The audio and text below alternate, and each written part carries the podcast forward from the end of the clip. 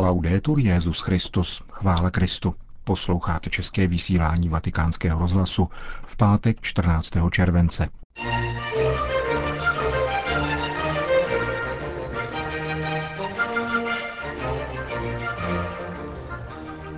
Papež František zaslal poselství účastníkům Mezinárodního sympózia o encyklice Laudato Si a velkoměstech v brazilském Rio de Janeiro. Farář Alepa referuje o životě v Sýrii, která je nadále sužována válkou. O závěrech studie porovnávající výchovu v rodinném prostředí a v prostředí tzv. homosvazků informoval vatikánský deník Loservatore Romano a přiblížíme vám jej v závěru našeho pořadu, kterým provází Milan Glázer. Zprávy vatikánského rozhlasu. Vatikán Rio de Janeiro. Respekt, odpovědnost a vztah. Tato tři témata probírá papež František v poselství zaslaném účastníkům sympózia o encyklice Laudato Si a velkoměstech, které včera v brazilském Riu zahájil kardinál Turkson, prefekt Úřadu pro službu integrálnímu lidskému rozvoji. Papež něm vybízí vlády k péči o životní prostředí. Respekt vůči stvoření je jedním z našich základních úkolů, prohlašuje papež v poselství odkazem na zmíněnou encykliku. Nemůžeme zůstat stát se svěšenýma rukama, zaznamenáme-li vážné škody na životním prostředí, například snížení kvality vzduchu či vody, anebo zvýšenou produkci nedostatečně zpracovávaného odpadu. Tyto situace, připomíná papež, jsou důsledkem nezodpovědného zacházení se stvořením a požadují od nás, abychom aktivně uplatňovali odpovědnost pro dobro všech. Bohužel však pozorujeme, konstatuje papež František, určitou lhostejnost k našemu společnému domu. Tato pasivita se projevuje ztrátou smyslu pro odpovědnost a je proto naléhavě nutné, aby každá vláda podněcovala zodpovědné způsoby zacházení s prostředím, ve kterém žijeme. Papežské poselství je rozděleno do tří bodů. Respekt, odpovědnost a vztah a ukazuje, že respekt vůči stvoření je povinnost ve vztahu k budoucím generacím. Tuto péči je třeba si osvojit a předávat. Papež také připomíná právo na vodu jako základní právo, které by mělo být zaručeno pro všechny. A důraz klade také na mezilidské vztahy, které jsou zvláště ve velkých městech vystaveny stále větším obtížím. Společnost je nezřídka uzavřena do sebe a žije v nedůvěře. Chybějí kořeny a produkuje se izolace, která rodí bídu. Proto je nezbytné, vybízí papež František, vyvíjet společnou snahu na politické, výchovně vzdělávací a náboženské rovině za účelem vytváření lidských vztahů prolamujících bariéry, které odsouvají lidi na okraj. Alepo. Válka proti Sýrii pokračuje. Turecká armáda na severu země zaútočila na syrské Kurdy, kteří zneškodnili průzkumné drony turecké armády. Alepo je opět ostřelováno a bombardováno. Tamnější farář, otec Ibrahim al-Sabak, k situaci poznamenává.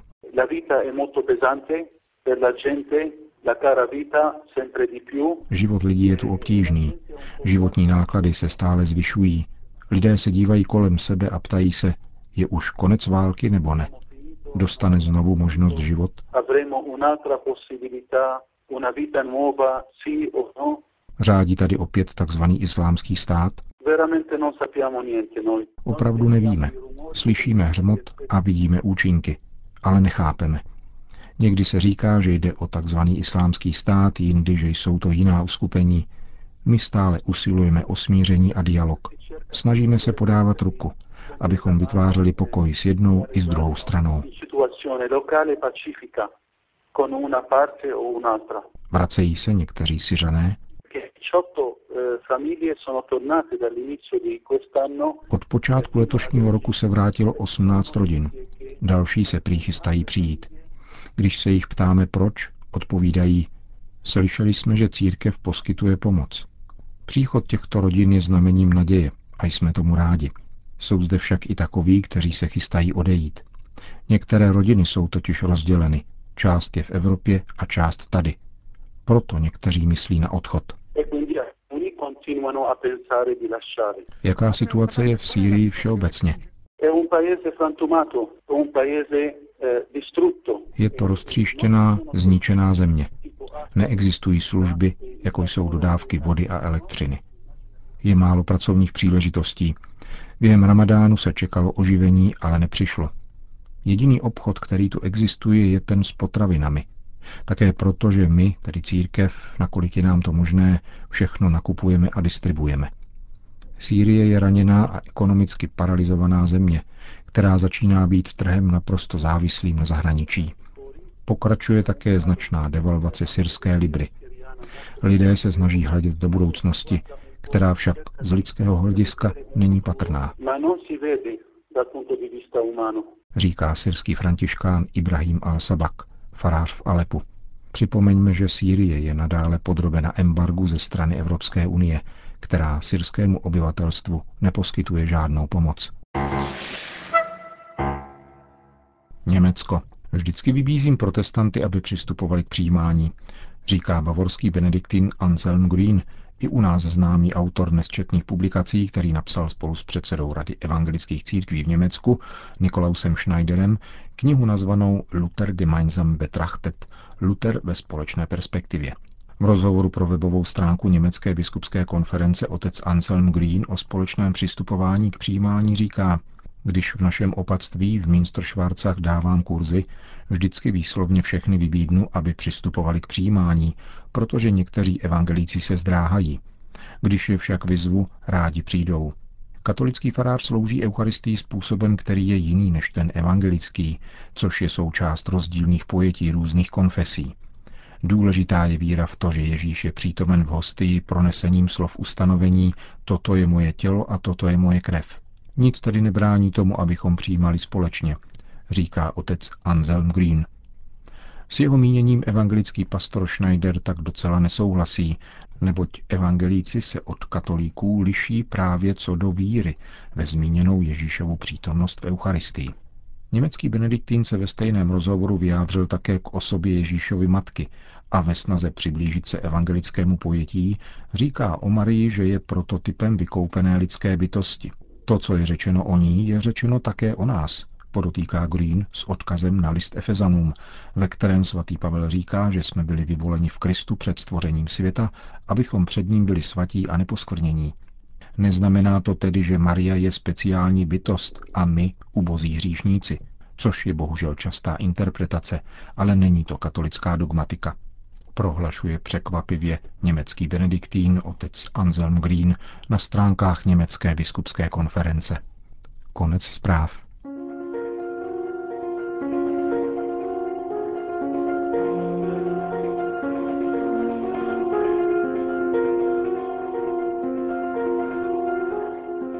Deník svatého stolce si všímá obtíží, za jakých vyrůstají děti počaté přirozeně či prostřednictvím umělého oplodnění a později osvojené homosexuálními dvojicemi. Zatímco dosud se nesouhlas či souhlas s takovýmto výchovným vzorcem zakládal spíše na abstraktních principech, v posledních deseti letech zejména anglosaská sociologie předložila řadu studií na toto téma. Jejich autoři většinou vycházejí z úmyslu pozitivního vykreslení této reality, což se projevuje na jejich dílčím pohledu. Téměř vždy jsou totiž dotazováni rodiče, kteří mají samozřejmě zájem na tom, aby své okolí i děti ubezpečili o naprosté vyrovnanosti dané situace. Na omezenost takového metodologického přístupu a tudíž i na diskutabilní závěry zmíněných sociologických šetření na základě jejich zevrubné analýzy upozorňuje v nově vydané studii mladá italská psycholožka Elena Kanciová, která vyučuje na Milánské katolické univerzitě. Sociologický výzkum by totiž rád dokázal, že neexistují rozdíly mezi dětmi žijícími s homosexuálními dvojicemi a jejich vrstevníky vychovávanými v rodinách. Zaměřuje se přitom na dva faktory. Kvalitu vztahů, většinou vnímanou ze strany rodičů, a psychosociální adaptaci dětí. Menší pozornost se věnuje utváření jejich identity, tedy klíčovému bodu zejména v dospívání, a také snahám o dohledání vlastního původu, tedy chybějícího rodiče. Mezi homosexuálními dvojicemi s dětmi dnes převažují ženy, což předpokládá těhotenství jedné z nich a zakládá pozdější obtíže tzv. sociální matky. Zatímco přítomnost otce a matky v heterosexuálních párech vede ke dvou zcela odlišným formám dětského přilnutí, které nepřipouštějí konfrontaci a snáze akceptují případné preference, přítomnost dvou stejnopohlavních rodičů nevyhnutelně znamená konkurenci a otázku, kterého z členů dvojice má dítě ve větší oblibě, píše italská socioložka. Mužské dvojice, které se nutně uchylují k takzvanému náhradnímu mateřství, sice v tomto smyslu stojí na stejné úrovni, přestože pouze jeden z mužů je dárcem genetických dat. Děti z takovýchto dvojic zase silně znepokojuje představa, že při jejich početí hrály rozhodující roli peníze. Rodičovské homosexuální dvojice nepochybně mnohem vyrovnaněji sdílejí péči o domácnost, nepodléhají konvencím a v porovnání s heterosexuálními páry se vyznačují lepšími komunikačními schopnostmi a účinnějším řešením problémů, vyplývá z analyzovaných sociologických výzkumů. Podle italské odbornice se ale ve studiích přikládá větší váha péči o děti a citovému zázemí, tedy mateřským postojům, zatímco výrazně méně se zvažuje naplnění otcovské role. Další slabinou jsou chybějící mezigenerační vztahy s prarodiči, vzhledem k tomu, že původní rodiny nikoli pokaždé schvalují homorodičovství. Badatelé se také dotazují na sexuální orientaci dětí. Stávají se z nich homosexuálové, pokud mají homorodiče? Podle studií tento trend skutečně převažuje, zejména u dětí žijících s ženskými dvojicemi. Ačkoliv výjimkou není ostentativní poukaz na dětskou heterosexualitu, dokazující domělou normalitu homorodiny. Děti z homosexuálních dvojic dosahují lepšího školního prospěchu, ale také častěji holdují drogám a alkoholu vykazují nižší úroveň samostatnosti a vyšší stupeň úzkosti než jejich vrstevníci žijící v rodinách. Zatímco pro potomky heterosexuálních párů se stabilita rodiny a manželství kladně promítá do zdárného růstu, u dětí z homosexuálních dvojic je spíše překážkou. Vnímají tuto okolnost jako pouto, znemožňující další vývoj, potvrdili studie. Jak podotýká Elena Kanciová, analyzovaná šetření nepojednávají o obtížích spojených s postavou tzv. sociálního rodiče. Právě ten totiž klade největší odpor při hledání chybějícího původního biologického rodiče. Tuto zcela zásadní otázku po osobní identitě dosavadní studie označují eufemismem zvědavost a hledání vlastního biologického původu raději definují jako určení genetické příbuznosti.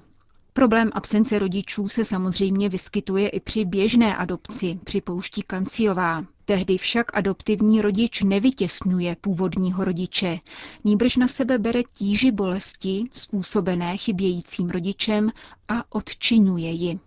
To však nelze říci o tzv. rodičích, kteří svou volbou anonymního dárce sami nesou odpovědnost za vákuum, které je jedinou odpovědí na otázku jejich dětí po vlastním původu. Pokud se tak dítě rozhodne hledat původního biologického rodiče, jedná v příkrém rozporu s volbou adoptivních rodičů, kteří se úmyslně rozhodli splodit sirotky. Největší obtíže zažívají děti z homosexuálních domácností ve vztahu k vrstevníkům. Jejich spolužáci nešetří se směšňováním a šikanou, což vzbuzuje pocity méněcenosti a abnormality a vede k různým obraným strategiím, od popírání vlastní rodiny po zatajování skutečnosti. Řečeno souhrně, děti homosexuálních dvojic častěji vyhledávají pomoc veřejných služeb, vykazují sníženou heterosexuální identifikaci a naopak zvýšenou frekvenci homosexuálních vztahů a ve svých domovech se cítí méně bezpečně, uzavírá italská psycholožka. Na základě takového složitého a nejednoznačného obrazu lze tudíž jen velmi obtížně tvrdit, že neexistují rozdíly mezi dětmi žijícími v rodinách a homosvazcích. Komentuje její závěry vatikánský deník Osservatore Romano.